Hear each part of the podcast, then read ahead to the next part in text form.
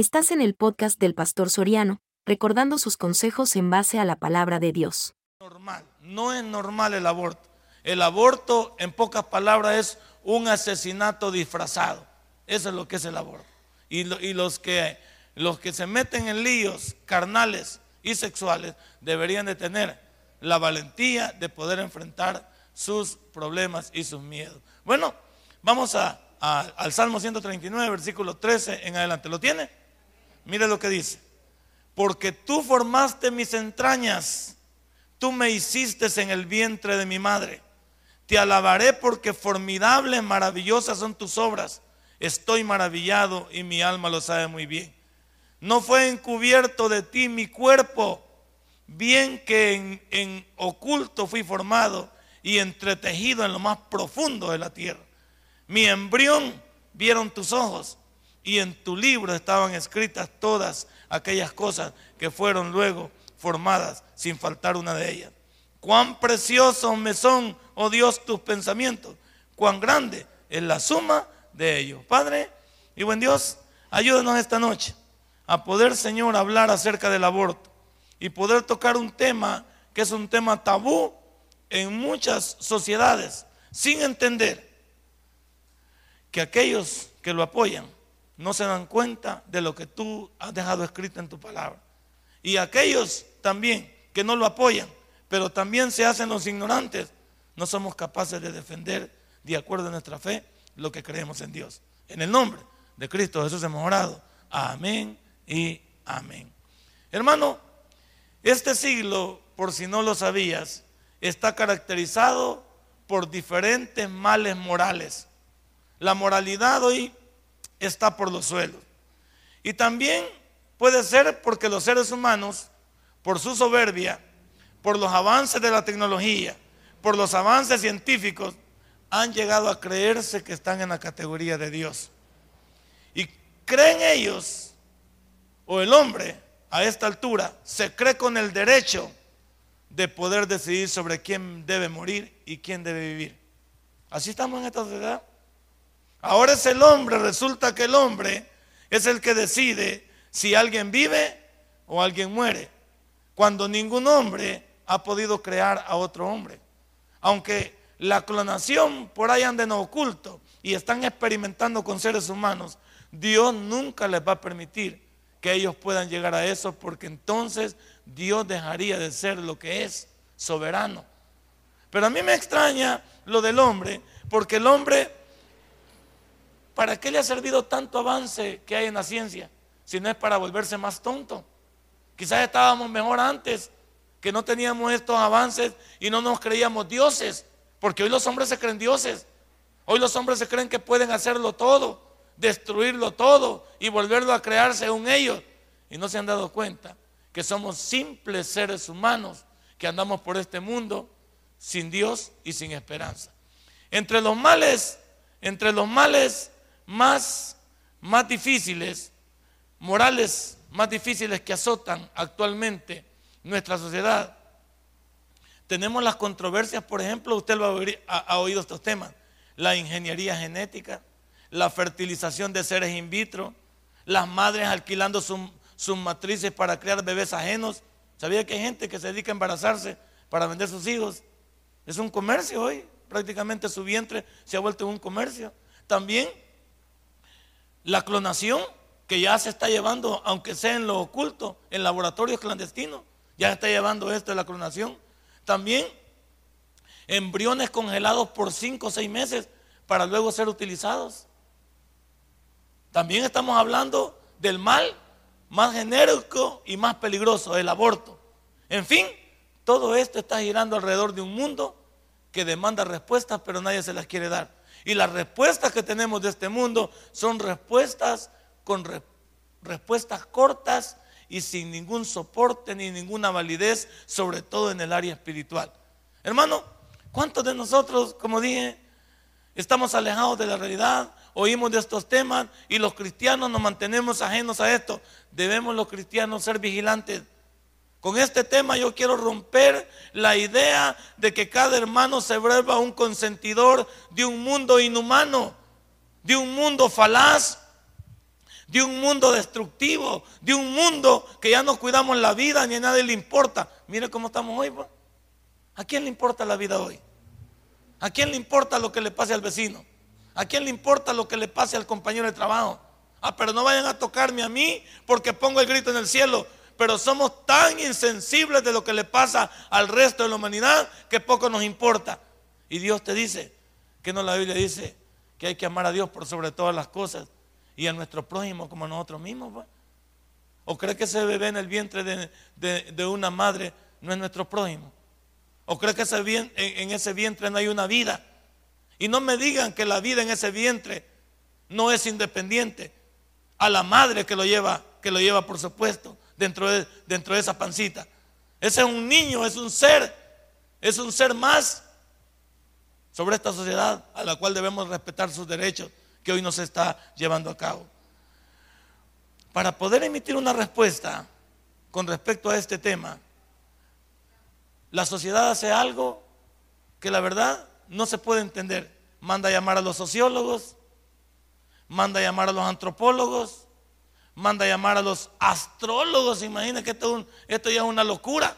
Mandan a llamar hasta Walter Mercado.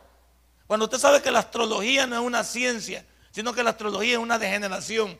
La astronomía es una ciencia, el estudio de los astros, pero la astrología es una, es una desviación y una perversión. Pero mandan a llamar a Walter Mercado para que dé respuestas. Mandan a llamar a los psiquiatras para que opinen respecto a cómo comienza la vida. Pero ¿sabe qué pasa? No mandan a llamar a Dios. ¿Qué, cómo es el mundo, verdad? Mandan a llamar sociólogos, antropólogos, astrólogos, psicólogos, psiquiatras. ¿Y Dios? Y Dios y su palabra y temas, y temas como este que están descritos en la Biblia a través de versículos tan importantes como los que hemos leído, pero no mandan a llamar a Dios. ¿Por qué? Porque a Dios lo, lo quieren fuera de sus vidas. Para ellos Dios no existe. Pero yo no sé cuándo levantan sus manos, cuando de repente viene una calamidad sobre el mundo, ¿por qué mencionan a Dios y no lo conocen? ¿O a qué Dios se refieren cuando lo mencionan y dicen Dios mío?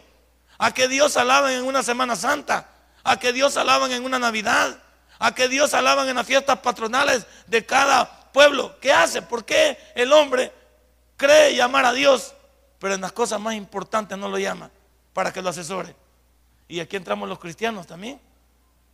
Los cristianos sabemos lo que Dios nos quiere decir, pero no somos lectores de la Biblia. Y por no ser lectores de la Biblia, no tenemos respuesta para temas como estos. ¿Por qué? Porque nos quedamos callados aplicando ignorancia.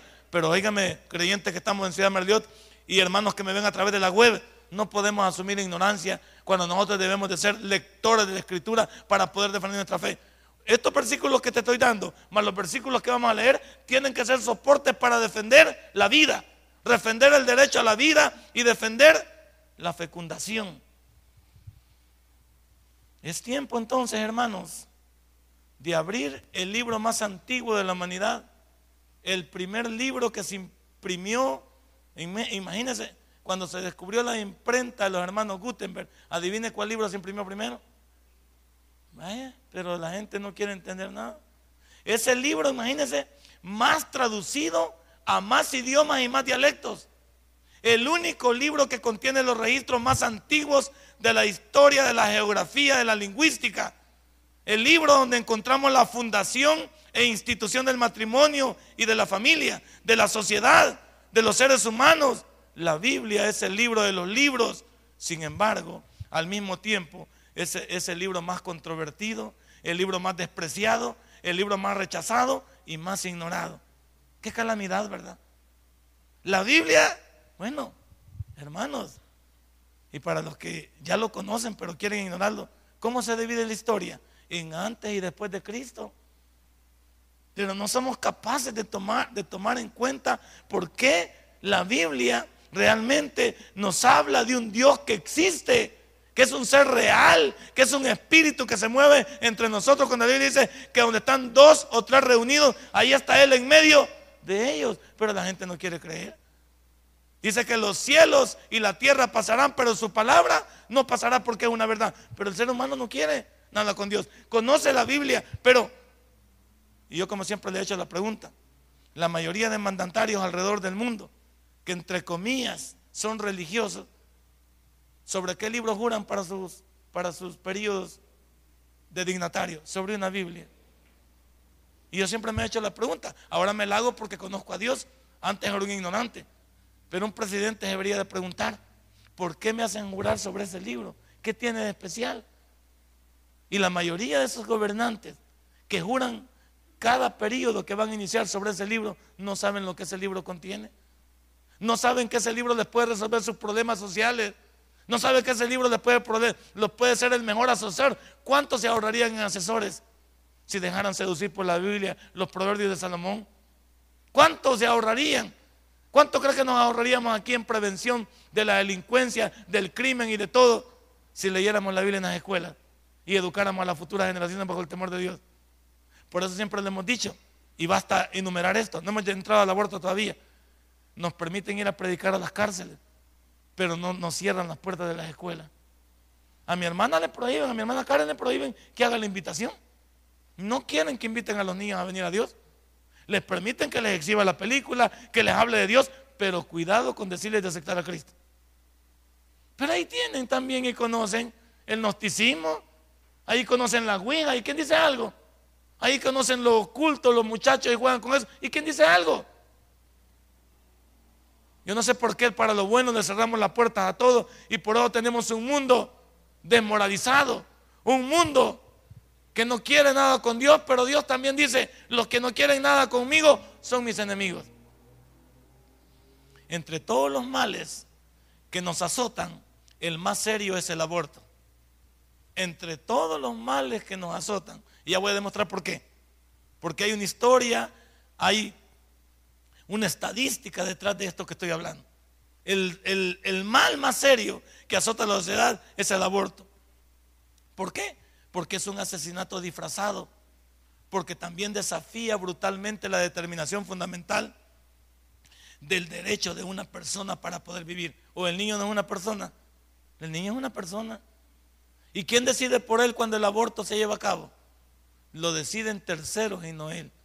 Como cuando decimos que al niño no se le puede bautizar chiquito porque deciden otros en vez de él, lo mismo está pasando aquí. Ese, ese niño que está gestándose en el vientre va a tener una independencia total de la madre. Cuando ese niño se llegue a formar, va a tener sus propios derechos, pero la sociedad no se los quiere dar. Es más, no lo consideran un ser. ¿Por qué? Porque le llaman no nacido. Significa, porque no ha salido del vientre, significa que no es un ser humano. Y por eso lo destrozan, como vamos a ver en el video y como vamos a ver hoy en esta noche, a través del sermón. Entonces, esto contradice a Dios, pues, y lo que Dios dice y establece acerca del ser humano. ¿Quién creó al hombre? Dios lo creó. Entonces, ¿quién tiene derecho a quitarle la vida al hombre? Dios tiene derecho a reclamarla. Entonces, ¿por qué el hombre le quita la vida al hombre si el hombre no es el creador del hombre? Es que está metida también la evolución, ¿no es cierto? El señor Charles Darwin dice que de una pequeña célula se fue haciendo todo esto hasta que llegamos a ser los animales superiores. Bueno, yo no sé si usted es animal. Nosotros somos seres humanos porque somos seres con razón. El animal es un animal con instinto. Si usted cree que es animal y su abuelita es un changuito o una changuita, póngase de pie, mira dónde está su cola. O sea, el problema de nosotros es que aceptamos este montón de teorías, porque son teorías, imagínense. Y para los que saben un poquito de estudio, saben que una teoría para convertirse en ciencia tiene que vencer el método científico. Y para que algo vence el método científico, lo hemos dicho un millón de veces, tiene que ser repetitivo. Entonces no se ha podido demostrar esto. El problema es que nunca encontraron el eslabón perdido. Y lo siguen buscando, ¿no es cierto? Se murió el señor Charles Darwin y no lo encontraron. Y no lo hemos encontrado. Y se ha, se ha dejado establecido que todos esos, esos elementos que han encontrado, esqueletos y fósiles, han sido un fraudes.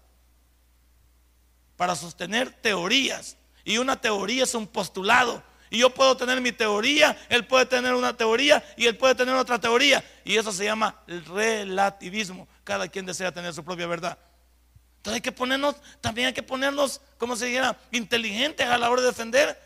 Si el creyente no, no somos un montón de gente estúpida que agachamos la cabeza y no sabemos qué decir. Si quieren, si quieren también en lo social podemos defender. ¿O no hemos estudiado algunos? para defender. No nos van a venir a dar a con el dedo. Antes se creía que los cristianos, el evangelio se predicaba a las comunidades humildes. Vayan a darle a los que no tienen coma, a los pobrecitos. No, señores, el evangelio ha evolucionado. Y habemos un montón de profesionales, un montón de gente pensante, un montón de gente también con un conocimiento secular, como para defender desde lo secular también nuestro postulado.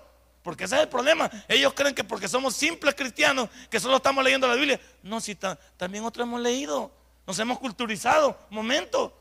Si podemos discutir, claro que podemos ir a una universidad y poder discutir y poder defender nuestro postulado. ¿Quién dice que no? Lo que pasa es que los cristianos que no estamos preparados damos lástima.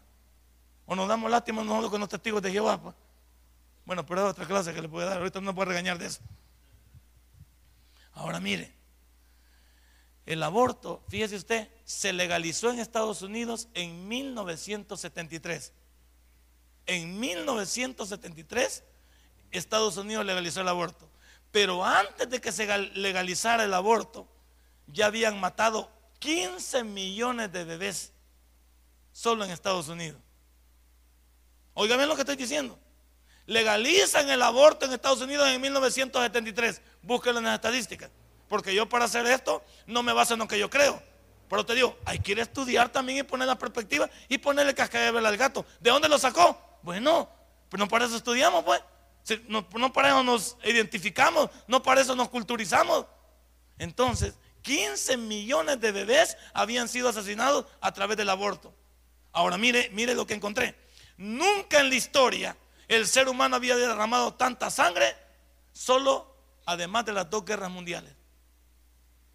Solo las dos guerras mundiales tienen una comparación igual que la del aborto en muerte. Qué calamidad, ¿verdad? La guerra se supone que era de locos luchando por territorios, luchando el hombre contra el hombre, pero aquí luchando contra un ser indefenso está en la misma categoría de, mandar, de matar 15 millones de bebés. Estamos hablando del siglo XX. Ahora, a estas alturas, ¿cuántos abortos habrán a estas alturas alrededor del mundo, solo alrededor de este año. Y a pasar de los avances científicos y a pasar de los avances tecnológicos que tenemos, el hombre se ha, vuelto un ser, perdónenme la expresión, más idiota.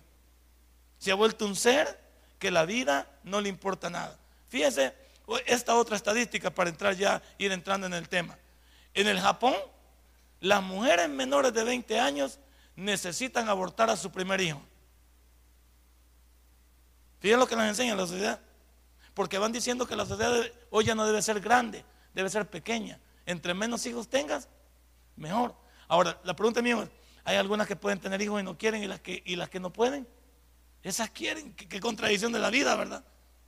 Como esta, hoy estaban criticando a esta señora que, que perdió el bebé.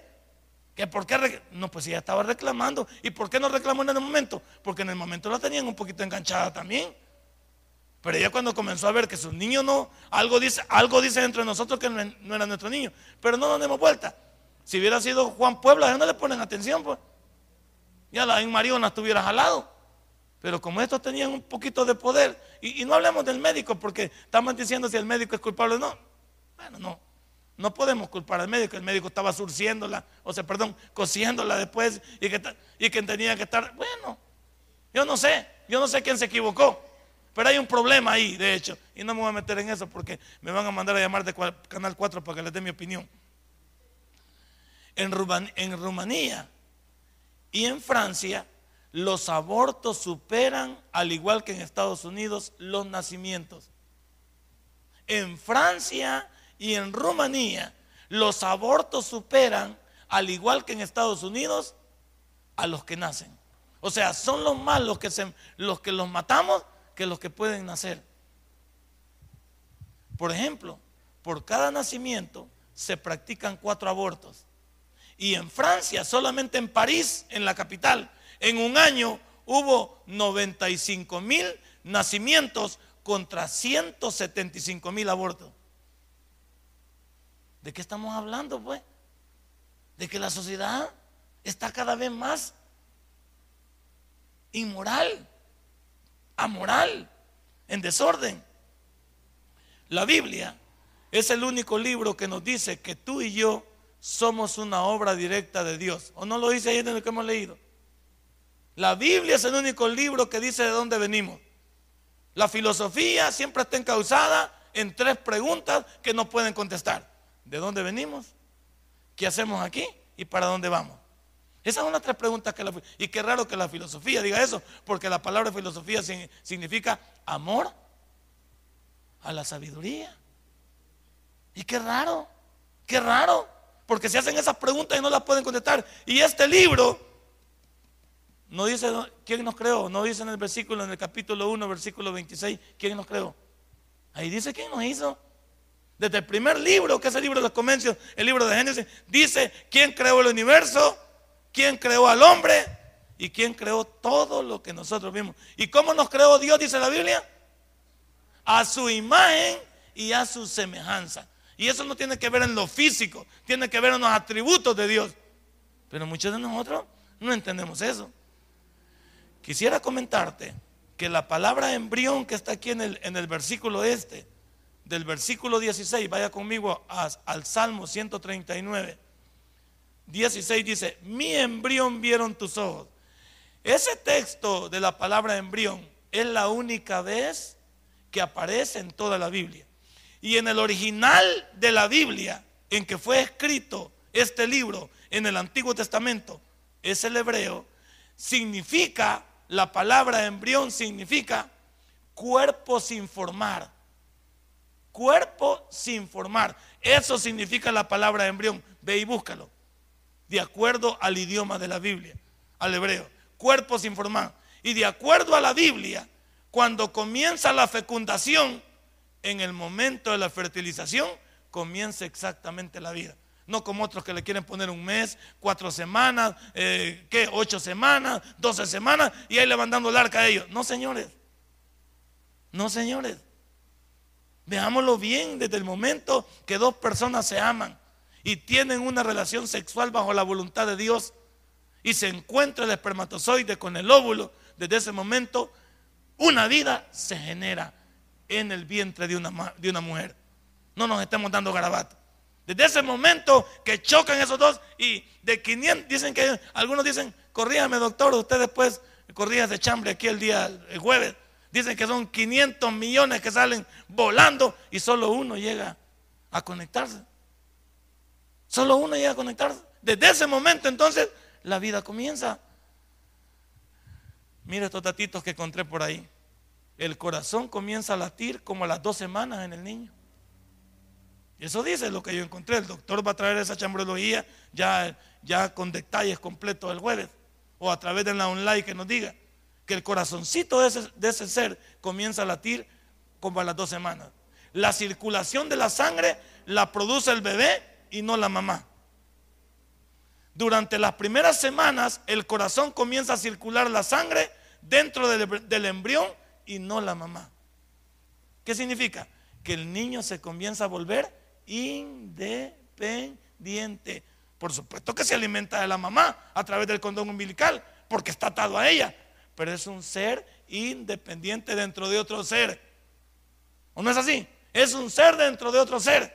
Ahí anda una señora que anda cargando otro ser. Esta niña está embarazada. Ella anda cargando un ser ahí, dentro de ella, totalmente independiente.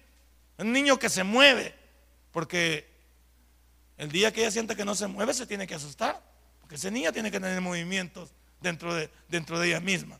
Pero ahí la vamos a entrevistar después. En Jeremías, vaya conmigo, capítulo 1.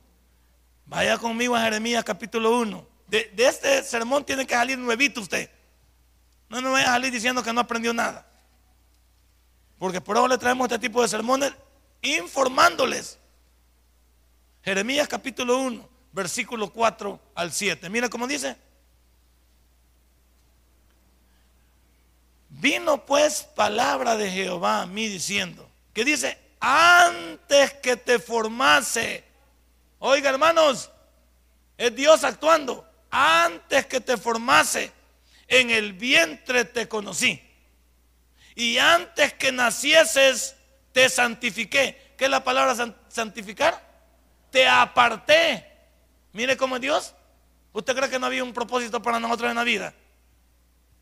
si vamos a entender que hay un propósito. Dios tiene un propósito desde que tú estás en el vientre de tu mamá, ya Dios sabe. Ya Dios entiende. Por supuesto que la decisión la tenemos que tomar en el futuro. Y luego dice, y te di por profeta a las naciones. Y yo dije, ah, oh Señor Jehová, aquí no sé hablar porque soy niño. Y me dijo Jehová, no digas soy un niño, porque a todo lo que te enviarás y dirás todo lo que te mande. Ahí está. Dios está diciendo, no asumas un, un niño, asume ignorancia. Pues tú no digas que eres un niño porque estás identificado con mi mente, estás identificado con mi sabiduría.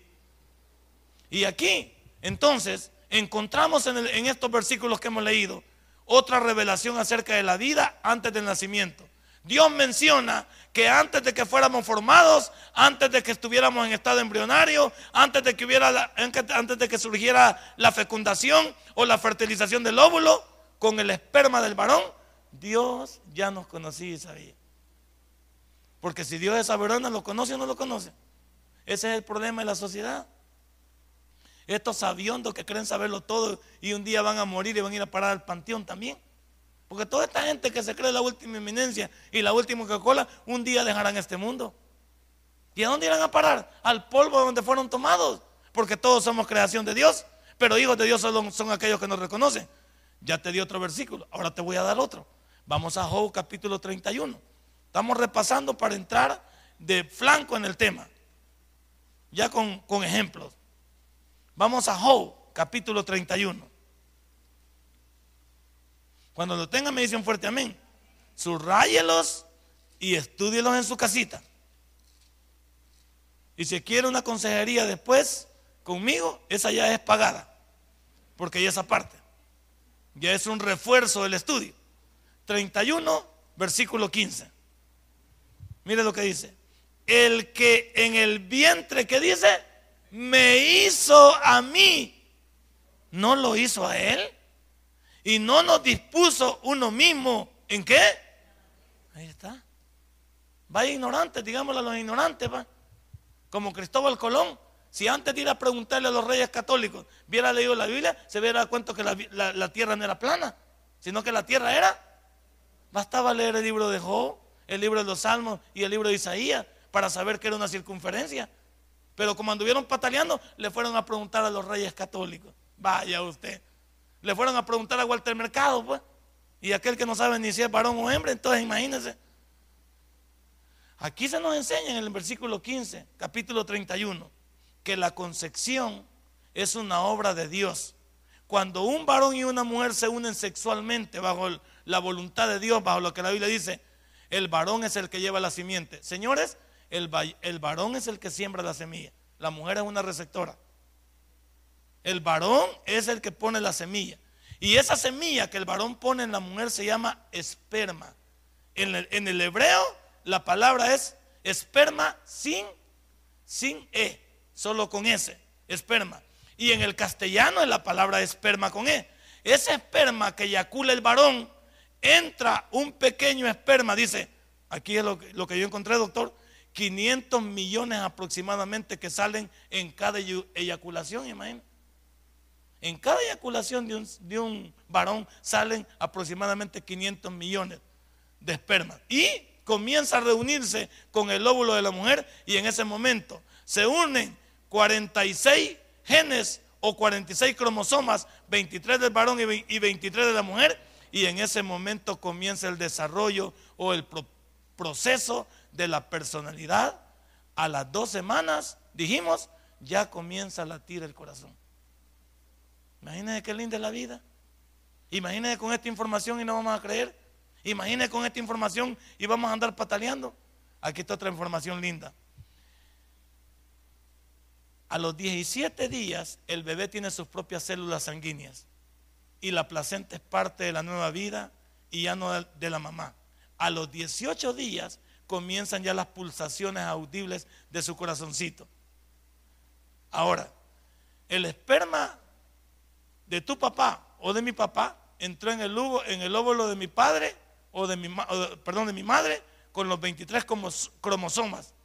Se juntaron con los 23 cromosomas de la mamá y de repente al venir la ovulación y la fertilización ¿Quién dio las órdenes para que comenzara a crecer dentro de un ser una nueva vida? ¿Quién dio la orden? ¿Acaso viene la sociedad a decir que ellos puedan maniobrar eso? ¿Dónde han podido hacer eso? No lo han podido manejar. Y lo pueden manejar, por supuesto, siempre con el esperma del hombre, pero no lo pueden hacer a través de todo su conocimiento que dicen poseer. Ahora, imagínense cuántas cosas pueden pasar en la vida de estos niños.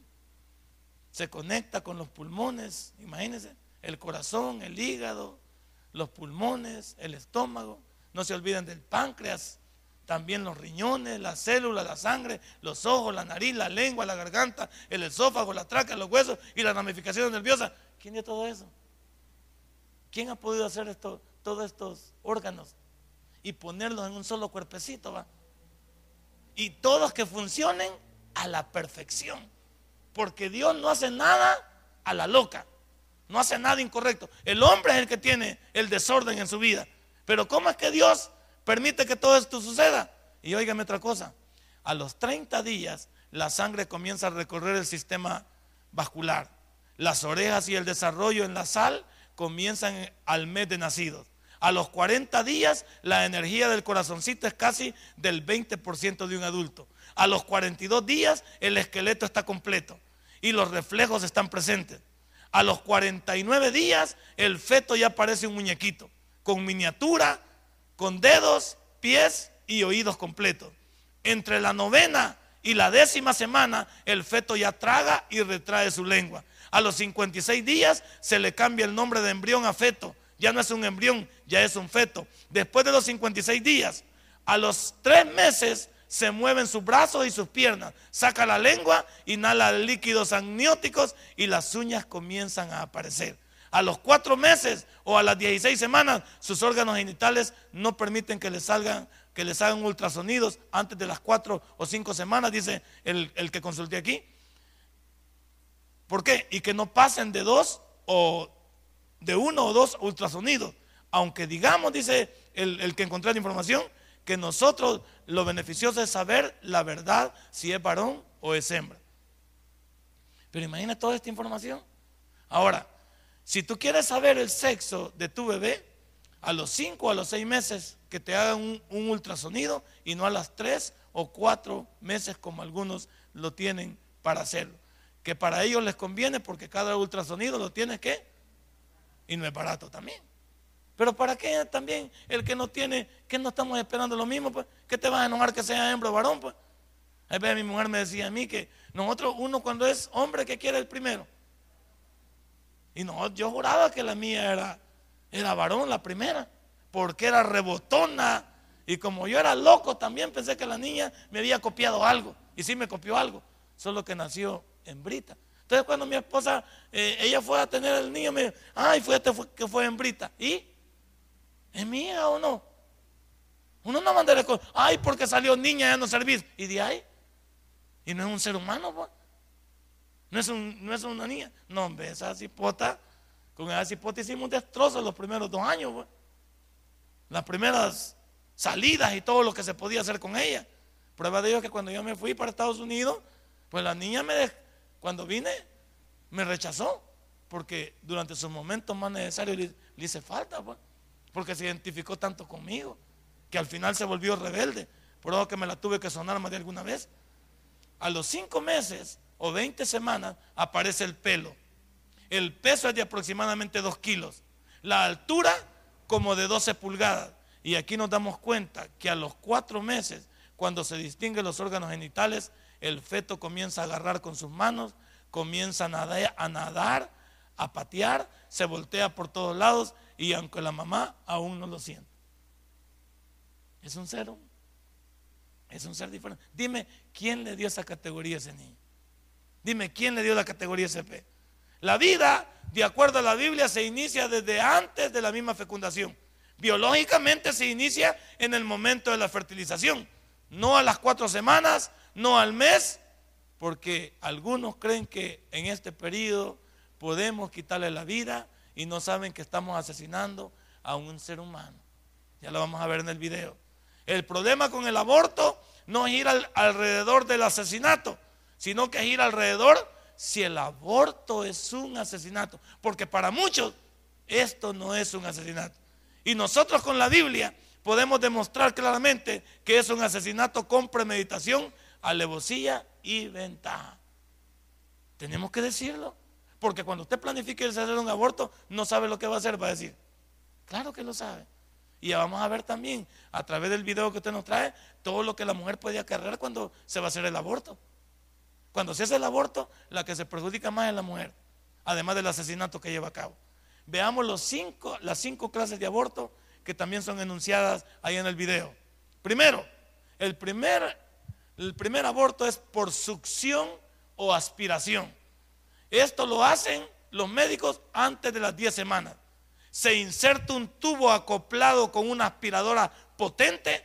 La presión es tan fuerte que el bebé es aspirado en trozos, viniendo a parar su cabeza, brazos y piernas a un frasco especialmente preparado para eso. Por eso lo tienen con una gran presión para alarlo. Y el niño se va a resistir, pero ¿cómo? ¿Cómo? Si él no puede defenderse. Entonces, Imagínense, al ser aspirado con tanta presión, lo destruyen, lo destrozan, pero no les importa. Eso se llama por succión o aspiración. Vaya y búsquelo en internet si creen que el pastor es mentiroso. Me agacho revira contra, dijo aquel. Segundo, por dilatación o corte, o corte quirúrgico. Esto lo llevan los médicos antes de las 12 semanas. Se introduce un cuchillo en forma de gancho dentro del útero que corta al bebé en pedacitos la cabeza la aplastan con un forcet o pinzas para remover el bebé del cuerpo de la, de la mamá. La matriz, el seno se le raspa a la mamá para remover todas las partículas. A veces, y la mayor parte de las veces, se producen hemorragias muy abundantes en la mujer. ¿Qué es lo que hacen ahí? Meter ese gancho y comenzar a partir al niño en pedazos y a sacarlo por pedacitos de ese viento. Y después le dan el raspado para, para que no haya, según ellos, ningún problema, pero por eso ocurren las hemorragias en la mujer, que puede morir, va doctor ahí, puede morir también dentro del aborto. Tercero, otros lo hacen por infusión de droga post prostaglandica. Esta droga hormonal se inyecta el líquido o fluido amniótico, lo cual provoca el nacimiento prematuro. La mayoría de los casos nace vivo con el corazón latiendo y después lo matan al salir del vientre de su madre. Nace atontado el niño y ahí también le caen y lo matan. Qué barbaridad. Número cuatro. Los envenenan con una solución sódica, con exceso de sal. Después de las 16 semanas se le inyecta a la madre por el vientre una solución sódica condensada. El bebé es forzado a tragar el veneno, sufre terriblemente porque patalea, se convulsiona violentamente porque lo queman vivo entre 24 y 48 horas. Qué barbaridad. Un bebé entonces muere totalmente quemado. Ya lo vamos a ver ahí. Ya vamos a pasar el video. Para aquellos que dicen que el pastor es mentiroso. Y en el quinto lugar es por histerotomía o uterotomía o extirpación del útero. Son en los embarazos avanzados. Esto es similar casi a una cesárea porque se abre el abdomen, se extrae el bebé quien se retuerce y lucha por respirar, a veces llora, se le abandona hasta se le abandona fuera de la madre hasta que se muere por asfixia o deja de latir su corazón. Dígame usted si esto no es. Estos son los descubrimientos de los avances científicos del siglo XX, que tanto se jactó. En el siglo XX se hicieron tantos descubrimientos que la ciencia avanzó, pero en detrimento del mismo hombre. Nosotros nos llamamos seres civilizados y nos preocupamos cuando alguien muere en quemado en una discoteca. Nos preocupamos cuando alguien muere, en la guerra, alguien muere en esto en lo otro. Y cuando se mata a un niño en el vientre de una madre, ahí no decimos nada. Ahí la gente no quiere decir nada. Entonces, ¿por qué hay tantos abortos rápidamente? Porque ahora todo el mundo fornica. Los jóvenes tienen relaciones sexuales antes de casarse. Hace 20 o 30 años la muchacha no llegaba después de las 10 de la noche. Ahora no llega como en tres días. Imagínense. Ahora la bicha en tres días dice, aparece por ahí. ¿De, dónde venís? Ah, ahorita vengo de la Gran Vía. ¿Y por qué te tardaste tanto? Ni pregunté, dicen. ¿Cuánto hacíamos eso? Antes no había eso. Es increíble que la inmoralidad en la que el mundo se ha sumergido y para poder tapar esta inmoralidad, entonces el resultado del pecado, dicen, es una equivocación. O hay que nosotros entonces protegernos con un anticonceptivo. Como algunas veces el video dice que es la parte que no me gusta. Que el video dice que si te gusta gozar la vida, que uses cualquier tipo de protección. Pero los cristianos ya sabemos que ese es pura, puro garabato. Nosotros no debemos de practicar la sexualidad a menos que lleguemos al matrimonio. Porque fuera del matrimonio es pecado. Y punto. No me diga usted que está gozando la vida. Y cuando tenga con esa gran barriga, ¿qué vida va a gozar usted ahí? Más si no, si no, si no sabe ni quién es el papá. Entonces, no te arrepientas demasiado tarde. No te arrepientas hasta que todas las cosas hayan. El sexo no puede ser usado más que dentro del matrimonio, de acuerdo a la santidad de Dios. Dios nos dice en la Biblia que el que fornica contra su propio peco, contra su propio cuerpo, peca, porque el que se una con una ramera, un espíritu y una carne es con ella. Así es que el que se une con el Señor también un espíritu es con él. Que, que huyamos de la fornicación, dice el Señor. Bueno, veamos el video. Una de las cosas que creo que son de particularidad saber es que la única, tal vez, momento en que se permite elegir es cuando la, la madre está en peligro, si la vida de la madre está en peligro. Incluso si hay alguna, algún problema de que el feto traiga situaciones de enfermedades o cosas, todavía hay que pensar como se hace todavía las clasificaciones de los niños que nacen con problemas Down. Pues es una vida y algunas de esas situaciones no nos toca a nosotros elegir. Algunos dicen también que si alguien no va a querer ese niño. Hay, instituciones o hay personas que los van a poder criar, que los pueden dar en, adopción, que los pueden compartir, pero no quitarles la vida porque no es lo más adecuado. Dele un fuerte aplauso a nuestro Dios. Bueno, hemos querido informarle, póngase de pie. Este ha sido lo que es la familia, un poquito de, de información sobre lo que es el aborto y que usted puede informarse más también a través de la web, usted se pueda informar y a través de la Biblia también. Muchas gracias, doctor Relajeño, por colaborar. Y... Si este mensaje ha impactado tu vida, puedes visitarnos y también puedes buscarnos en Facebook como Tabernáculo Ciudad Merliot. Sigue con nosotros con el siguiente podcast.